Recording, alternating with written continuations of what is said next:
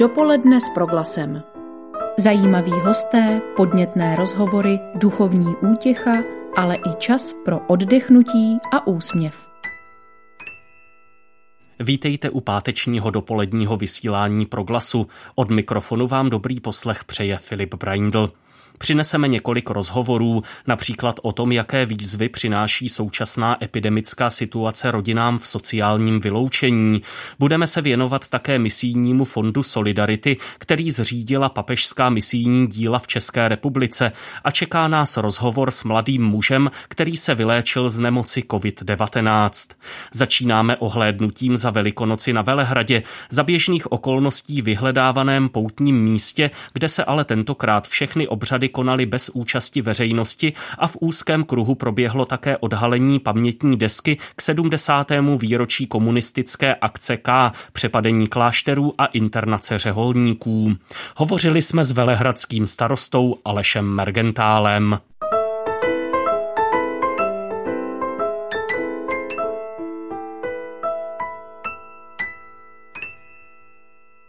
Jak vlastně ta současná doba s těmi opatřeními nouzového stavu poznamenala ten život na Velehradě, nejen náboženský, ale prostě v obecné rovině, jaké třeba byly Velikonoce na Velehradě? Asi podobně jako v jiných městech, ten život je mnohem klidnější, subtilnější. Samozřejmě slavení bohoslužeb v bazilice pouze za možnost nějakého dálkového přenosu. Ale jsou to i místní, kteří tady na velikonoční pondělí, chlapi, kteří obcházejí, skupina chlapů obchází s písničkou své manželky, své kamarády, mladíci, kteří chodí s muzikou, s hudebními nástroji, kluci, kteří běhají za svými spolužačkami. Je to všechno jinak, každý si toho hledá nějaké své plus. Myslím, že i toho budeme schopni, že jsme schopni. Každý si možná uvědomuje, jak vzácné je ten obyčejný normální a k tomu ještě obyčejný sváteční každodenní život. A snad to posílnění právě nám přinese nějakou oporu pro dny budoucí a možná, že v příštích letech budeme o to silněji vnímat ty každoroční svátky, kterými Velikonoce na Velehradě jsou. Kdybyste to měl z pohledu člověka odpovědného za vedení obce vyjádřit ty plusy a mínusy, jak jste naznačil, co jsou, řekněme, pozitiva pro obec typu Velehradu z té současné situace a z čeho naopak mohou plynout obavy? Plusy vidím samozřejmě v tom, že lidé se začali všímat svých sousedů v tom nejbližším okolí, přemýšlet nad tím, co kdo potřebuje. Ta sounáležitost je tady docela evidentní a je to příjemné vidět, že něco takového stále funguje. To, co je nepříjemné, je samozřejmě vše, co souvisí se školou, se školami. Máme tady školku, základní školu, gymnázium, to všechno je omezené. Navíc naši podnikatelé, turistický ruch, který sousední rezort Skanzen na Modré, to vše spolu souvisí a přináší to obrovské problémy a otazníky do budoucna. Doufáme, že budou všichni schopni naskočit nějakým způsobem zpátky do toho, co mají rozjeto. Samozřejmě bude to v jiných režimech, v jiných nějakých okolnostech, ale doufáme, že se to podaří. Co se teď vlastně v polovině dubna dá říci o té hlavní části velehradské poutnické sezóny na začátku července? S jakými informacemi teď momentálně pracujete? Prozatím nejsme schopni říct, jestli bude nebo nebude pouť, protože tím nevíme, jaké nařízení vlády budou. A doufáme, že v nějaké podobě si to nenecháme ujít. To nám řekl starosta Velehradu Aleš Mergentál. V našem dopoledni s Proglasem pokračujeme k dalšímu tématu. Fond Solidarity Korona na podporu misijních zemí zřídila papežská misijní díla v České republice. Reagují na situaci států v chudší části světa, pro kterou představují opatření proti epidemii náročnou výzvu s ohledem na nižší úroveň zdravotnické péče a hygienického zázemí a mají také výrazný dopad na život obyvatel, třeba kvůli omezené možnosti schopnosti obstarat si základní potřeby při zákazu vycházení. Teď jsme ve spojení s národním ředitelem papežských misijních děl v České republice, trvalým jáhnem Leošem Halbrštátem. Leoši, dobré dopoledne, vítej v našem vysílání. Zdravím všechny posluchače. Nejprve se zeptám, jaké zprávy přicházejí do České kanceláře papežských misijních děl v souvislosti s pandemií koronaviru ze zemí, s nimiž dlouhodobě spolupracujete. Až by se zdálo, že všechno utichlo v rámci koronavirové nákazy, tak u nás ten život vlastně utichnul, v zahraničí tomu tak úplně není a vlastně z těch největších, nejchudších zemí přicházejí zprávy, že teď dorazila nákaza nedávno, vlastně později než k nám a má velmi katastrofické dopady, protože třeba v Bangladeši, kde mi psal pan biskup, počítají s hladomorem, protože lidé nemůžou vycházet, nemůžou chodit na pole, nemůžou pracovat, tudíž nebudou sklízet rýži a bude to mít velké následky. Takže ty zprávy jsou neveselí, jak z Afriky, tak z Asie a my se snažíme jim nějak pomoci, i když máme omezené prostředky samozřejmě, protože u nás celkově život církve se zpomalil, tím, že se nemůžeme scházet a nemůžeme vykonávat žádné obřady a společenské akce, tak se omezuje i příjem těch finančních prostředků pro lidi potřebné v zahraničí a to poslední dobou hodně nás trápí a nevíme, co s tím ještě budeme dělat. Proto se vlastně reagovalo na tu výzvu papeže Františka, který se snažil vyhlásit celosvětovou pomoc finanční pro tyto státy misijní, pro ty mladé církve a zapojit se do toho vlastně i u nás tou výzvou sbírky korona. K tomu se chci právě zeptat, co je cílem tohoto fondu, respektive zda už existuje nějaký plán, jak s těmi prostředky od dárců do tohoto fondu naložíte? Cílem je pomoct lidem v misijních zemích, mladým církvím v těchto zemích, aby mohli dál nějakým způsobem fungovat. My teďka v tuhle chvíli nedovedeme dohlédnout, jaké potřeby budou mít a v jakých zemích to bude nejnutnější. Papež František přes vlastně svoji strukturu zprávy má samozřejmě větší přehled o tom, co se kde děje na světě.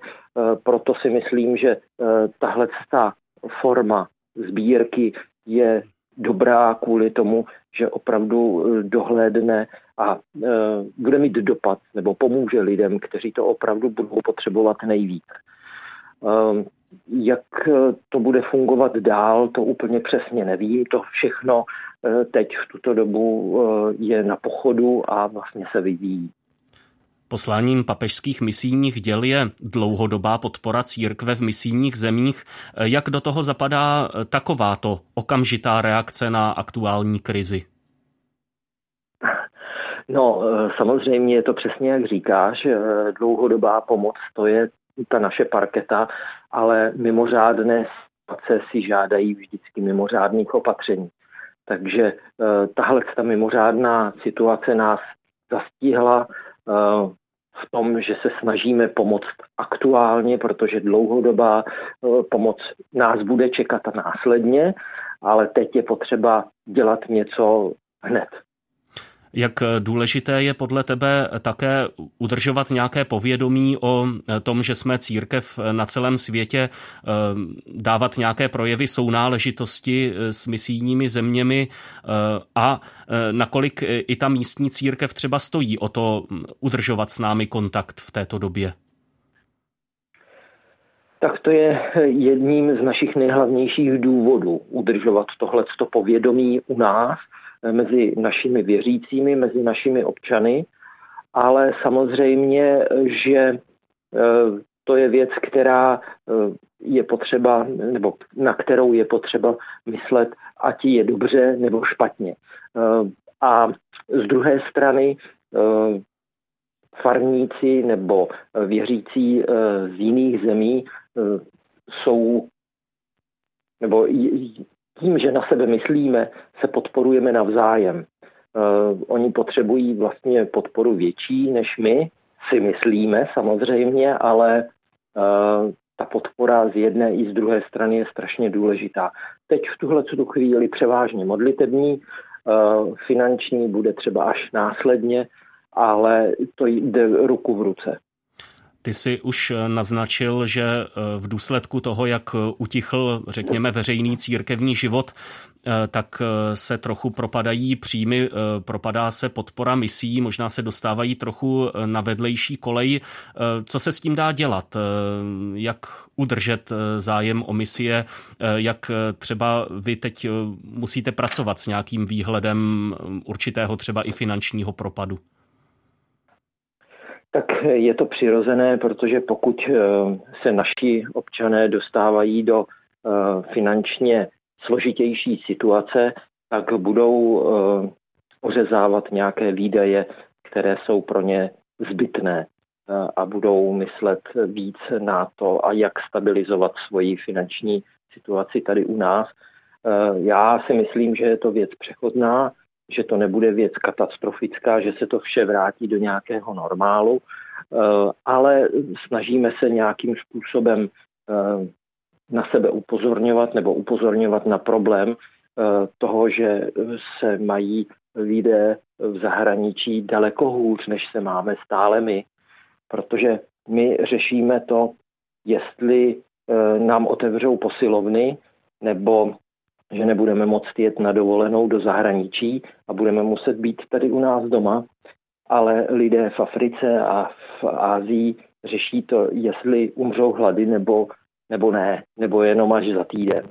Což je věc, kterou my si třeba teď tady v této naší situaci úplně plně nemůžeme uvědomit, protože žijeme svými problémy, a takže my jsme tady od toho, aby jsme nějakým způsobem dali vědět tuhle tu situaci, aby na ní lidé mysleli a mohli pomoct. Zeptám se ještě prakticky. Vím, že v květnu bývá setkání národních ředitelů misijních děl v Římě a je spojené také s určitým vytvořením si přehledu o situaci ve světě, o potřebách těch konkrétních zemích. Jak to bude letos? Proběhne to na dálku, nebo už je vytipovaný nějaký pozdější termín? Akce, v kterých my se účastníme nebo které pořádáme, jako byla třeba misijní Národní rada, horské klubáhní, tak všechno je vlastně zrušené. A samozřejmě generální shromáždění, kde se sjede z celého světa nějakých 130 národních ředitelů, není možné. Tak bylo vymyšleno nebo je organizováno, že bude pořádáno na dálku.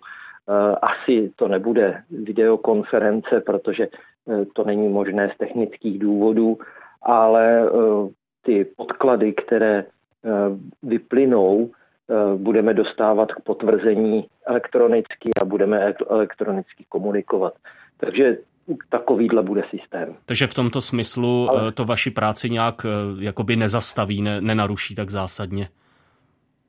Ne, určitě ne. Máme moderní komunikační prostředky, samozřejmě všichni národní ředitelé na ně nedosáhnou, ale většina už ano, takže takovýmhle způsobem se dá komunikovat a pracovat. To si myslím, že je jeden z nejmenších problémů. Mm-hmm.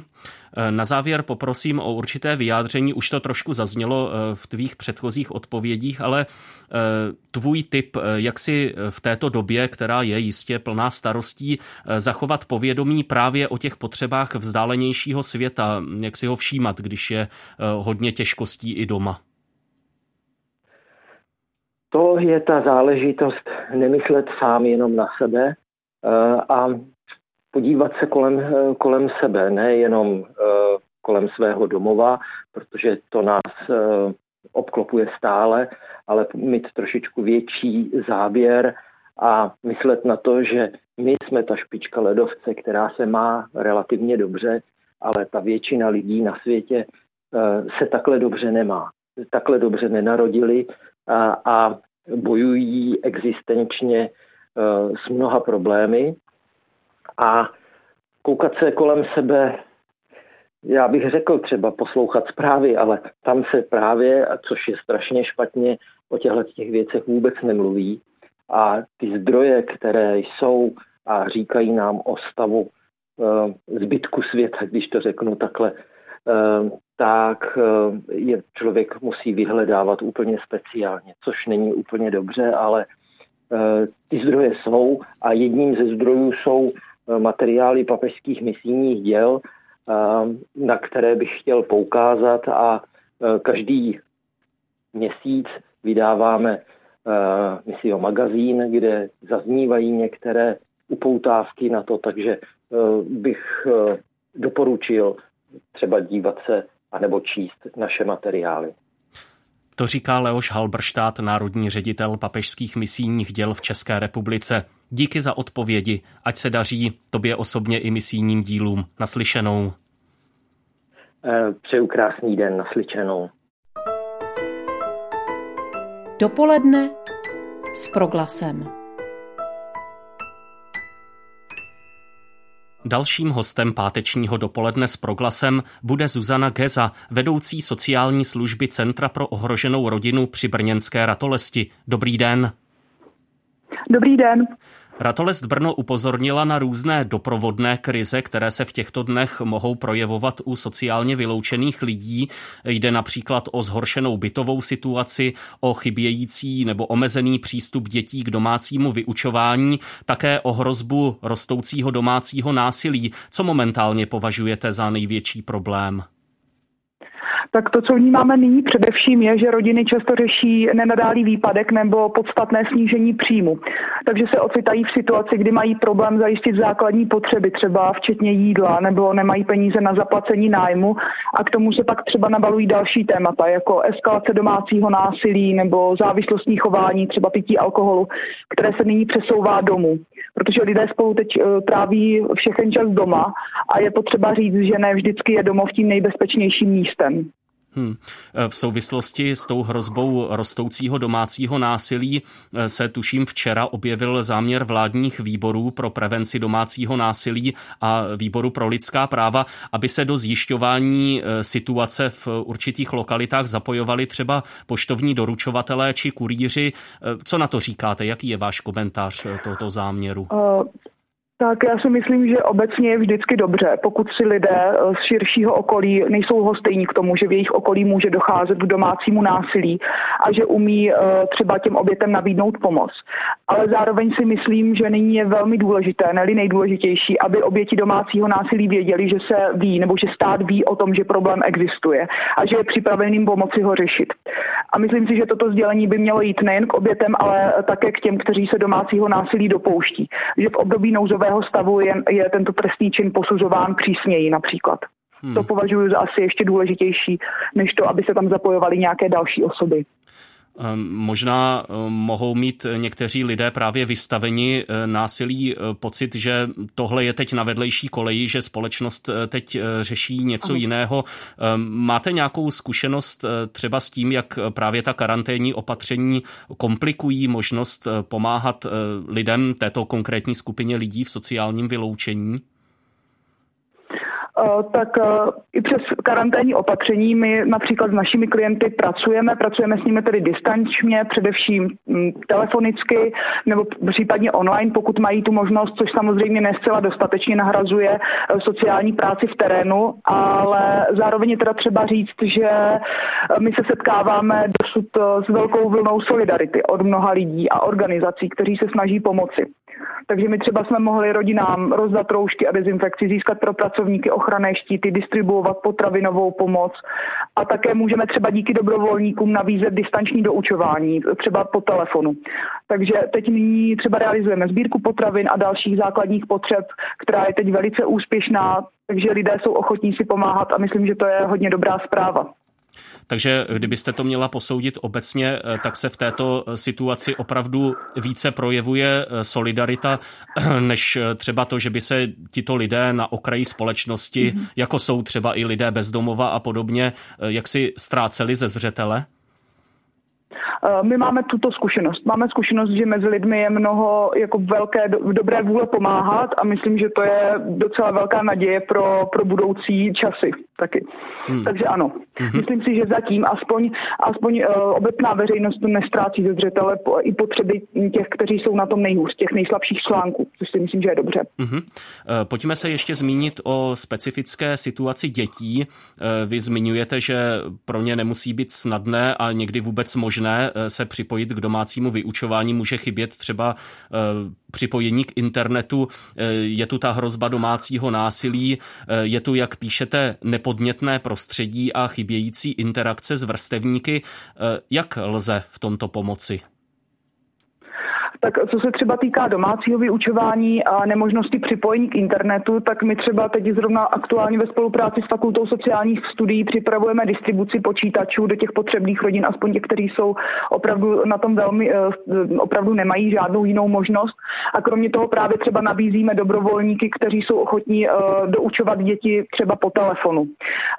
Zároveň my můžeme s těmi rodiči v rámci poradenských rozhovorů mluvit o tom, jakým způsobem lze v karanténě trávit čas společně s rodinou, tak aby to bylo pro všechny co možná nejpříjemnější a nejpodnětnější, jak si třeba s dětmi hrát, jak s nimi trávit volný čas, což pro ně třeba, ne všichni ti rodiče zvládají i běžně.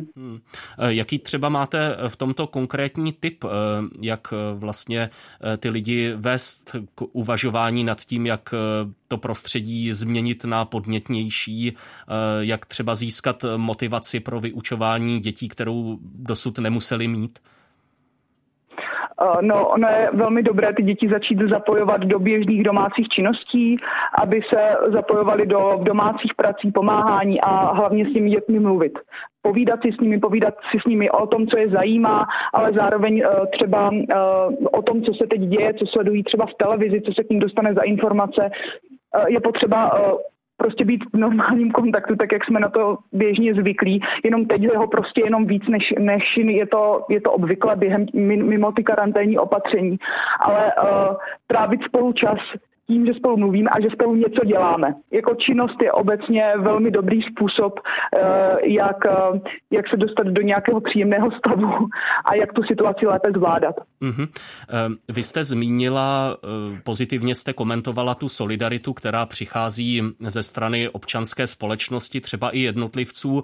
Jak byste okomentovala postoj, řekněme, státu, když vezmeme, že se docela hodně mluví o různých opatření pro zmírnění ekonomických dopadů té krize, o věcech, které se týkají pracovního trhu a podobně. Jak je to, pokud jde o pomoc lidem v sociálním vyloučení? Existuje tam nějaká, nebo vnímáte existenci nějaké strategie, případně jak by měla vypadat? Tak já se především domnívám, že je důležité, aby ty nejslabší a nejzranitelnější skupiny byly vůbec do toho řešení zahrnuty. V tom nejkratším časovém horizontu si myslím, že je teď velmi důležité, aby těm nízkopříjmovým rodinám, kterým nyní klesl příjem, byla poskytnuta finanční a i materiální pomoc. To znamená, aby došlo k navýšení ošetřovného, aby se finanční podpora týkala třeba i těch, kteří pracovali na DPČ nebo DPP. A taky, aby sociální služby, jako je třeba i ta naše, které pracují s rodinami, mohly co nejdříve obnovit plně svoji práci v terénu s těmi rodinami i s těmi dětmi. A zároveň si myslím, že by se stát měl více zaměřit na podporu vzdělávání v domácím prostředí, což je teď velké téma. A to si myslím, že nejenom u sociálně vyloučených rodin, ale také třeba u rodin s dětmi se speciálními vzdělávacími potřebami nebo třeba u rodin cizinců. Myslím si, že toto je asi teď veliká výzva, protože vyspělost společnosti se asi opravdu pozná podle toho, jak se chová a jak umí pomoci těm nejslabším. Takže to si myslím, že je dobrá chvíle to teď dokázat. Za to umí náš stát. Vy jste vyjmenovala řadu věcí. Mně napadají třeba takové exekuce nebo nějaká prevence pádu do dluhové pasti. Vidíte tam nějaký způsob, jakým vést tu strategii vůči těmto lidem? Já si myslím, že některá opatření už nyní byla přijata. Rozhodně se to minimálně dostalo do nějaké veřejné debaty, což je velmi dobře. Myslím si, že není rozhodně dobře, aby z té další krize by rozhodně nemělo vzejít další množství dlužníků, kteří potom přechází kteří už vlastně nikdy nemají šanci vést nějaký normální život.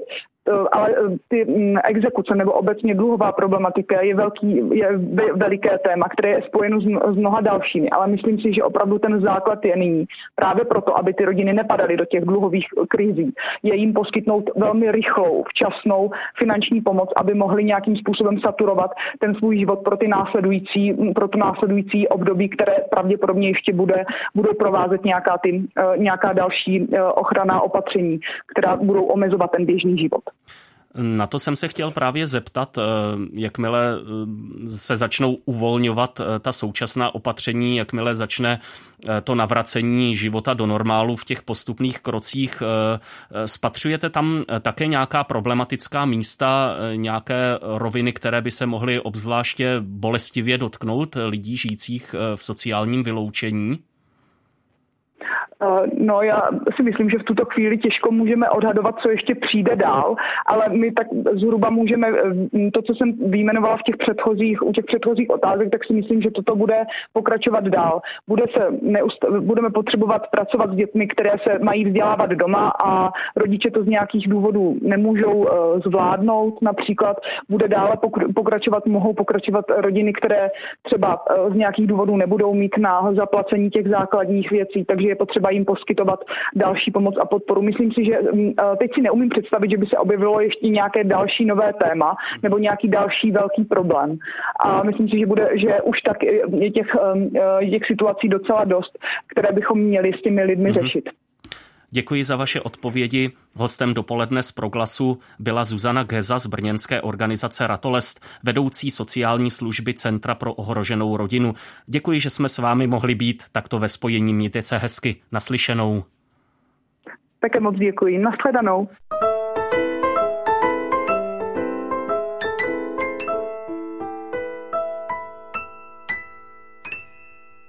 Před 3 týdny jsme v tomto pořadu hovořili s Pavlem Jakubcem, jedním z lidí v České republice, u nichž testování prokázalo nákazu koronavirem.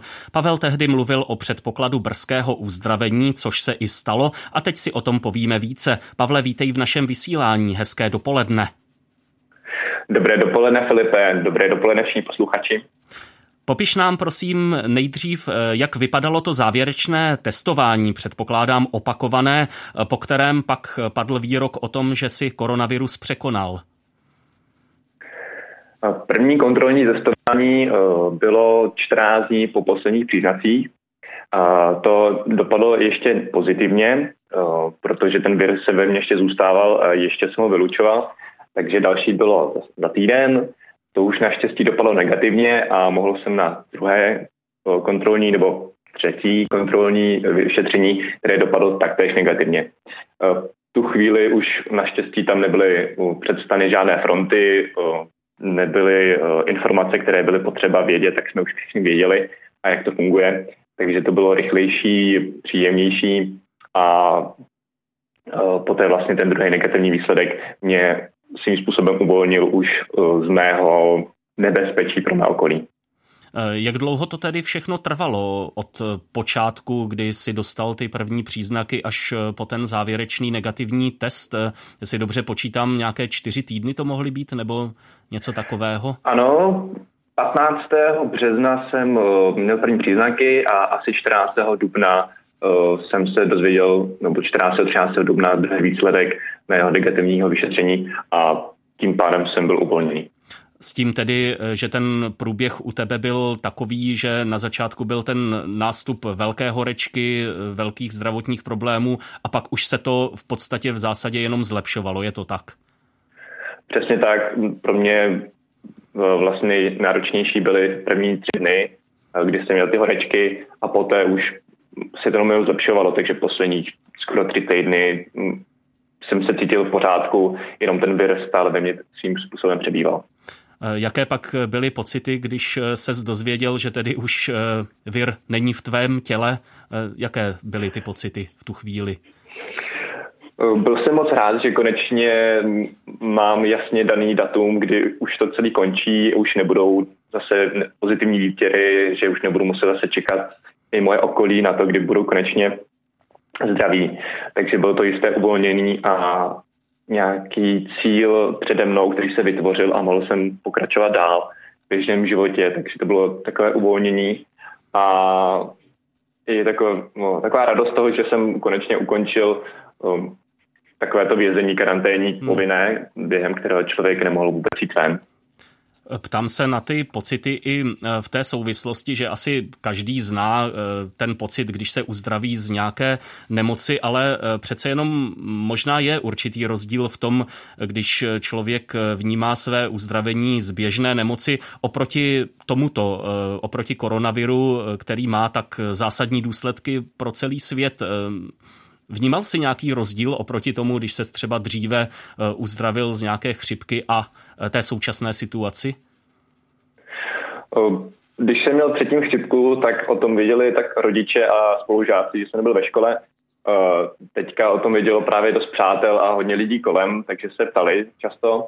A byla v tom změna i když jsem byl konečně negativní, že tou zprávou jsem mohl potěšit nebo říct vlastně kolem, že se zajímalo mnohem víc lidí do okolí, kteří se zajímali a starali se o ten můj stav. A je v tom i změna, že člověk najednou prožívá úplně jiný způsob onemocnění a léčby, než na kterou kdy byl zvyklý. Že to už nebylo jenom odležet, ale doslova odsedět doma. Mm-hmm. Ty si na počátku té své anabáze s koronavirem popisoval určitá, řekněme, slabá místa v celém systému boje s nákazou. Teď si to ostatně i naznačil, že v průběhu si vnímal určitá zlepšení, možná větší efektivitu celého procesu, lepší informovanost. Bylo to tak pocitově, subjektivně? Vnímal si tam efektivnější nastavení toho systému? Cítím, že ten systém si už začíná zvykat, s čím se pere. To samotný jsem mohl vidět v tom vyšetření. Vždycky každá cesta na bolovku byla rychlejší, efektivnější. Vytvořili si tam i rezervační systém. Pro některý lidi šlo se zarezervovat daný čas, brali i lidi bez rezervace, takže ten systém jim mnohem víc fungoval, to jsem pocítil. A i ty informace, vlastně, které potom postupně jsem dostal od hygieny, tak byly zřejmější, přesnější. Takže si myslím, že jak už je to aspoň ty 2 měsíce od prvního nakaženého asi, tak ten systém je mnohem připravenější a mnohem funkčnější. Mm-hmm. Dostal jsi taky nějaké pokyny, v jakém režimu fungovat teď po uzdravení? Mám dodržovat stejné pokyny, jako jsou pro všechny občany České republiky, takže nezdržovat se venku, když nemusím do práce, no na nákup nezbytně. Případně, že musím chodit venku s rouškou a další opatření i na domácí hygienu. Mm-hmm. Říkal jsi, že jsi o své nemoci mluvil se svými známými. Když oni se o tu zkušenost tvoji zajímají, co je tak nejčastěji napadá za otázku? Na co se nejčastěji ptají? Nejčastěji dostávám zprávu. Já vím, že se ti všichni ptají, nemůžeš mi odpovídat, ale jak se ti daří, jak se máš? Naštěstí těch otázek není tak tolik, že bych to nestíhal a rád odpovídám, že už jsem v pořádku, že je všechno fajn, i rodiče, takže nejčastější a vlastně druhá je potom taková zpráva, že ty máš aspoň už imunitu, což úplně podle některých imunologů není pravda, protože ten virus je tak speciální, že na něho si jen tak tu imunitu nevytvoříme, tak je potom musím bohužel zklamat, že pořád budu jistým způsobem nebezpečí, že můžu znovu chytnout koronavirus. Je to pořád věc, o které se dozvídáme nové věci. Ano. Ještě se zeptám na tu dobu prožitou v karanténě a vlastně i v tom současném režimu, kdy pořád platí určitá omezení. Co ti chybí z věcí, které jsme mohli dělat za normálního stavu, řekněme nejvíc, nejcitelněji? Co postrádáš nejvíc? Nejcitelněji postrádám osobní kontakt s lidma, ať to je v práci, v kostele, dokonce právě třeba se snou venkou. Člověk jenom sedí před obrazovkou, píše nebo volá si a chybí mi ten osobní kontakt s lidmi. To je asi nejvíc, co mi chybí a přirozený pohyb mimo domov. Teď jsi na sebe prozradil, že plánuješ svatbu. Tohle je asi taky další okolnost, která je v té situaci poměrně nepříjemná. Jak tohle vlastně se svou partnerkou prožíváte? Mohu-li se zeptat takto osobně? Určitě nevadí. My, naštěstí jsme si naplánovali svatbu 2 roky dopředu a to až na říjen. Mm-hmm. Takže doufáme, že v říjnu už všechny ty věci, jako počet lidí na svatbě a tak, bude už v normálu. Plánujeme celkem velkou svatbu, ale ze zkušenosti právě vím, že kamarádi, co se měli brát v dubnu nebo v červnu, a takže jsou z toho trošku nešťastní a je to pro ně dost náročný, vůbec si to nezávidím. A my doufáme tedy, že v říjnu už bude všechny podmínky budou jisté normálu. A že pak rok 2020 bude v tvých a v rodinných vzpomínkách rokem, kdy to vlastně bylo dobré. Uzdravil jsem se z koronaviru, oženil jsem se. Je to tak? Ano, to se řekla velmi hezky. Ano, je to tak. To byl Pavel Jakubec. Díky za toto vystoupení v dopolední s Proglasem. Měj se hezky, ať se daří, hodně zdraví. Děkuju moc krát i tobě, Filipe, a všem posluchačům. Naslyšenou. Naslyšenou.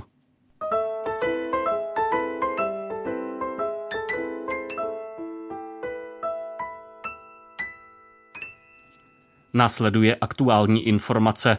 Ve věku 82 let včera v jižních Čechách zemřel Dušan Vančura, dlouholetý člen folkové skupiny Spirituál Quintet. Připomeňme si, jak v loňském pořadu Jak se vám líbí na Proglasu hovořil o svých preferencích u skladeb. U mě není podstatné, jestli to je duchovní píseň nebo světská píseň. U mě je prvořadý jazyk, kterým je to zpracovaný, a slušnost, taková ta obecná slušnost. Já si myslím, že ať je někdo věřící nebo není věřící, že ta slušnost je zastřešující. A toho já se pevně držím. Celý rozhovor s Dušanem Vančurou mimořádně nabídneme v neděli po 14. hodině. Spirituál Quintet na letošek naplánoval sérii rozlučkových koncertů. Podle vedoucího skupiny Jiřího Tichoty se tato série v září uskuteční i přes smrt Dušana Vančury. Tichota o svém kolegovi říká. My se s Dušanem známe od mládí a i když přišel 9 let teprve po zahájení práce Spirituál Quintetu, bylo velký štěstí pro Spirituál Quintet, že nakonec došlo k tomu, že jsme se sešli v jedné kapele a myslím, že celý to období a všechno, co Spirituál Quintet, jestli to nezní příliš namyšleně, když řeknu znamenal, tak je spojený s Dušanovým jménem, na všem se podílel jako výborný autor. A na závěr našeho programu ještě ohlédnutí za další osobností, která v těchto dnech odešla na věčnost. Vážné nemoci ve Francii podlehl kněz, misionář a podporovatel české církve za komunistické totality i v pozdějších letech, pater Noel Schuh. Bylo mu 74 let. Po sametové revoluci působil na pozvání kardinála Miloslava Vlka v Praze, založil zde institut na podporu novinářů a filmových tvůrců. Na svého dlouholetého přítele vzpomíná senátor a bývalý český velvyslanec v Paříži Pavel Fischer. Noel Schuh zemřel v Paříži na Velký pátek. Pro kněze je Velký pátek velkým tajemstvím. A to, že Noel odešel zrovna v tenhle den, má v mých očích velkou symboliku a velký hluboký význam. Ve čtvrtek předtím měl u sebe jednoho ze svých vůbec nejbližších přátel, takže slavil Zelený čtvrtek právě s někým ze svých úplně nejbližších. Ta jeho choroba zákerná, mám myslím zkratku ALS, se projevila před zhruba rokem, začala postupovat velmi rychle, je to neurodegenerativní choroba, která mu vlastně znemožnila prožít aktivně čas, který si vyhradil právě na to, aby se věnoval těm, co měl nejraději. Chystal se pracovat nadále s policisty, byl totiž kaplanem u velitelství policie pro Francii a jako takový měl na starosti ty, kteří jsou v první linii toho zápasu o dodržování zákona ve Francii, což po těch teroristických útocích v Bataclanu nebo v Charlie Hebdo začalo být velmi tvrdé z hlediska toho, co tam vlastně ti lidé prožívali. Skutečně tam šlo o životy a vůbec o přežití. A duchovní doprovázení těchto bojovníků a bojovnic byl posláním Noela v posledních letech. Předtím ale pracoval v médiích, věnoval se vysílání po světě, tam, kde má Francie svoje zámořská území. To dělal několik let a ještě dříve předtím, když půjdeme do minulosti, tak působil v České republice. Přišel jsem na pozvání Miloslava Vlka, kterého oslovilo právě to, že kněz může být specialistou na média a na komunikaci. Byl to on, Miloslav Vlk, kdo Noela pozval do Prahy a tady založil speciální institut, jmenoval se Institut komunikace, který měl na starosti výchovu a vzdělávání novinářů. Ten institut zároveň založil malou produkční firmu, která točila filmy, nejenom dokumenty, ale zejména filmy animované pro děti. Velmi slavný se stala jejich spolupráce s někdejšími Trnkovými studii, respektive spolupracovníky a na Trnky, například na biblických tématech nebo na novou verzi Vloučku. Noel se narodil v Burgundsku, pocházel z vinařské rodiny, vzdělání měl jako expert na komunikaci a teprve v pozdním věku šel na studia teologie a bylo důležité, že se nestal farářem diecéze, ale zůstal ve skupině kněží, kteří se říkají Mission de France, což jsou kněží, kteří mají občanská zaměstnání, působí jako lékaři, právníci, dělníci nebo experti v nejrůznějších oblastech a právě tam říkají, že evangelizují. Noel s nadsázkou proto říkával, že jeho farnost není žádný kostel, ale že to jsou všichni, kdo pracují v médiích. Mezi novináři měl proto celou řadu přátel, byl velmi uznávaný i lidmi, kteří nikdy netušili, že je to kněz. A byl to člověk, který měl k nám, k České republice, velmi hluboký vztah. Prožil tady velkou část svého života a možná stojí za pozornost, že se sem dostal v dobách studené války. Dostal se totiž do kontaktu s těmi, kdo k nám pašovali literaturu nebo pomáhali lidem, kteří tady žili za zdmi vězení a žalářů, takže Noel byl takovou tajnou spojkou mezi světem svobody a světem nesvobody. Takže když jsem přišel po pádu berlínské zdi, tak se ukázalo, že tady má celou řadu přátel mezi tajně svěcenými kněžími, mezi politickými vězni a dalšími.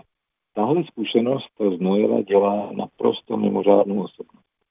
V evropském prostoru kněz, který dobře rozuměl situaci v České republice a v Evropě a zároveň byl bytostně zakořeněn v Burgundsku, orientoval se ve vínu, velmi dobře dokázal poradit nebo člověka inspirovat.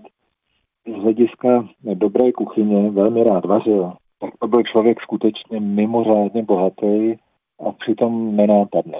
Odešel velký přítel České republiky, velký přítel České církve a je to pro nás také velké připomenutí toho, že se kolem nás vyskytovali lidé, kterým nebylo jedno, v jaké situaci žijí křesťané za železnou oponou.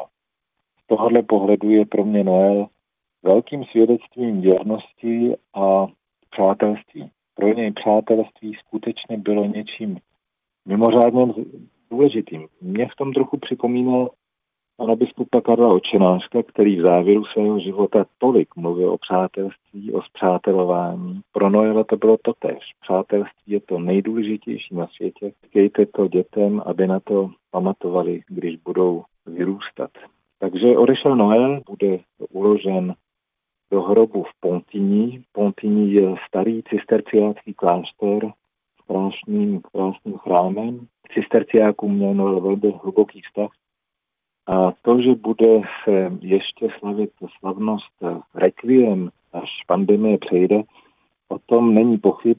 A protože Noel všechno dobře naplánoval, tak tam je i místo pro to, aby tam zazněla čeština. A protože měl rád dobré víno a přátelé, tak tam budou už dopředu jasně vybraní přátelé, co dodávají dobré burgundské víno Chablis, které se tam bude pít na přátelství mezi Českou republikou a českými křesťany a těmi ve Francii. Noel byl takovým ambasadorem naděje mezi našimi zeměmi. Slova Pavla Fischera uzavírají páteční program Dopoledne s Proglasem. Za všechny, kteří se podíleli na přípravě vysílání, se od mikrofonu loučí Filip Breindl. Díky za pozornost, hezké velikonoční dny. Dopoledne s Proglasem. Každý všední den mezi 9. a 10. jsme v tom s vámi už 25 let.